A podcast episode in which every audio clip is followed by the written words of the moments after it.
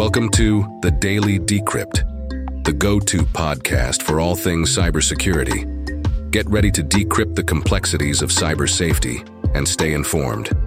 Stand at the frontier of cybersecurity news, where every insight is a key to unlocking the mysteries of the digital domain.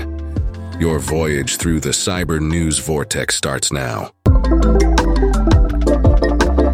All right, welcome back to the Daily Decrypt. You made it through February, the longest February we've seen in three years. Welcome to March. Today's March 1st. And today we are unpacking a suitcase of scams as travelers find their dream stays turning into nightmares thanks to a crafty Airbnb con that's more about taking your money than providing a bed. Then we're crossing over to the chessboard of international politics, where Russia is playing a long game aiming to outlast Western resolve in Ukraine in a strategy that might have the West checking its watches rather than its moves.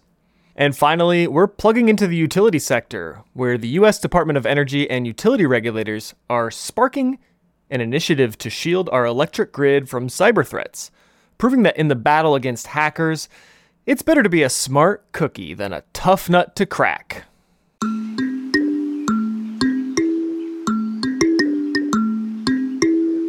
In a cunning ruse, scammers hijacked the credibility of Airbnb and TripAdvisor, orchestrating a fake listing ballet that pirouetted right into travelers' wallets. Imagine this you're scrolling through Airbnb, dreaming of a lavish apartment in Amsterdam. You find one, but uh, the plot thickens. The host, citing technical glitches and steep fees on Airbnb, suggests a detour to TripAdvisor.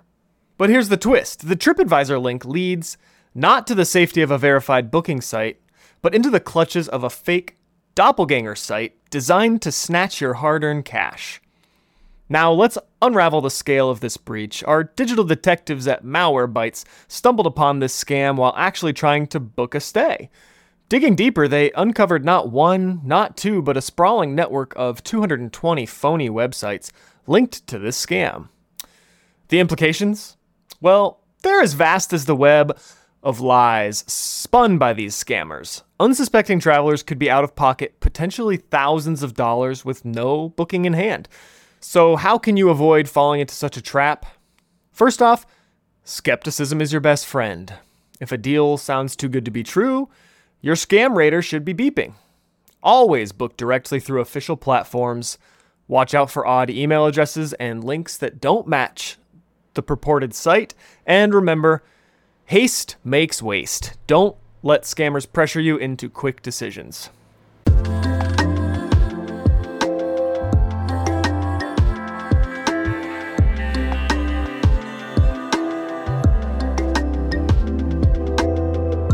All right, so up next, we're talking about some research that uncovers that Russia is trying to use war fatigue against its enemies in the West, which includes us.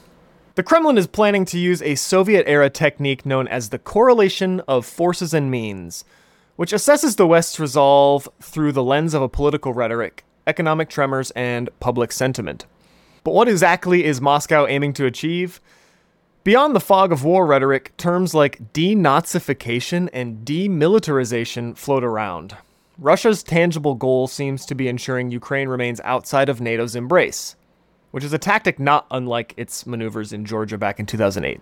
So, how is Russia planning to pull this off? They're planning to use information confrontation by weaving narratives designed to resonate with Western audiences, leveraging actual Western economic concerns and political discourse to paint a picture of inevitable defeat should support for Ukraine persist. And yet, the plot thickens. The Kremlin is not just playing a game of hearts and minds abroad, but is also betting on the resilience of the Russian spirit, convinced that its own populace can weather the storm longer than the West can. As the West grapples with these strategic feints and thrusts, the real question emerges how do we counteract this narrative of fatigue without compromising our values or interests?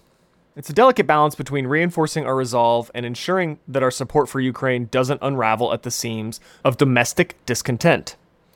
As we chart the course through these turbulent waters, it's clear that the solution lies not just in military aid or economic sanctions, but in the realm of information warfare and economic resilience.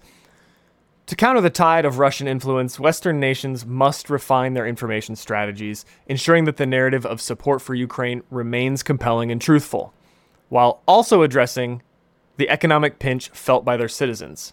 So, just to wrap this up, Russia is using propaganda not only against its own citizens to paint Ukraine as a terrible place. Obviously, the Kremlin has to do something to convince Russian troops to be killing innocent people, but now Russia is turning to sway the minds of those in the West who are coming to Ukraine's aid, such as you and I, especially during this election year. They're going to not only try to sway our votes in the election, but also to sway the minds of the voters away from supporting Ukraine. So keep an eye out for any pro Russia propaganda in the coming months.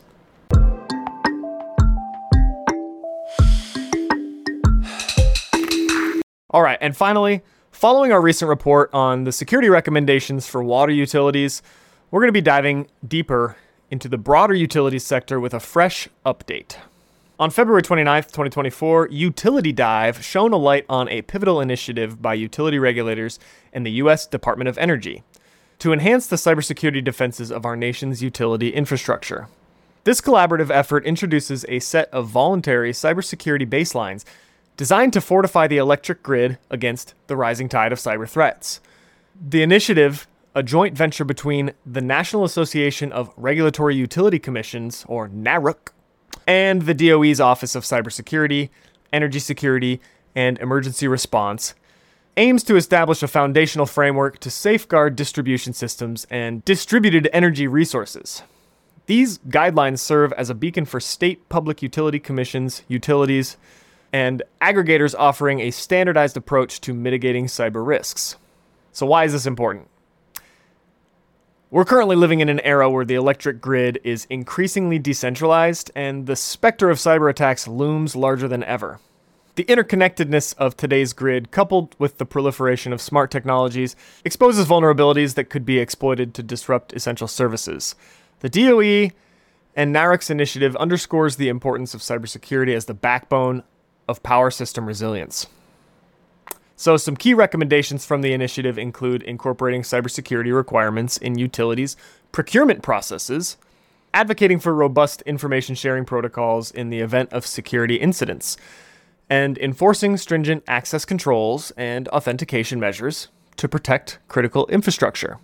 So, make sure people aren't accessing your digital resources as well as your physical resources.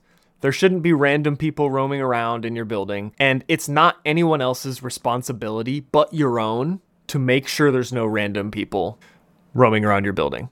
Take some pride in extremely important work you're doing, whether you're a janitor or a senior manager at one of these utility facilities.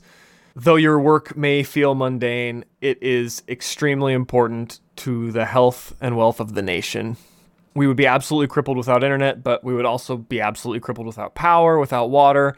And as threats increase to our country, to the Western world, these threats are going to be targeting utilities first. If they can shut those down, they can control everything. So, next time you see a stranger roaming around, ask him who he is, ask him to throw identification. It's okay. We got to encourage this practice where we work because you'd be surprised at what someone can get by being physically present in your building. They simply need to plug in a USB stick to the back of a random computer and they can likely get control over all the systems. They'll be able to access any information that may be living on that computer and pivot to be controlling every computer in your building. It's pretty difficult to defend against outside threats, but it's next to impossible to defend once they've entered your building. So access control is very important alongside password management, multi-factor authentication, all the stuff we love to harp on. And if you are an employee of one of these utility services, which I happen to know quite a few, put a bug in your IT person's ear, put a bug in your boss's ear. Never forget the power of your own voice and making a difference. So talk to people, make sure things are getting done that need to be getting done.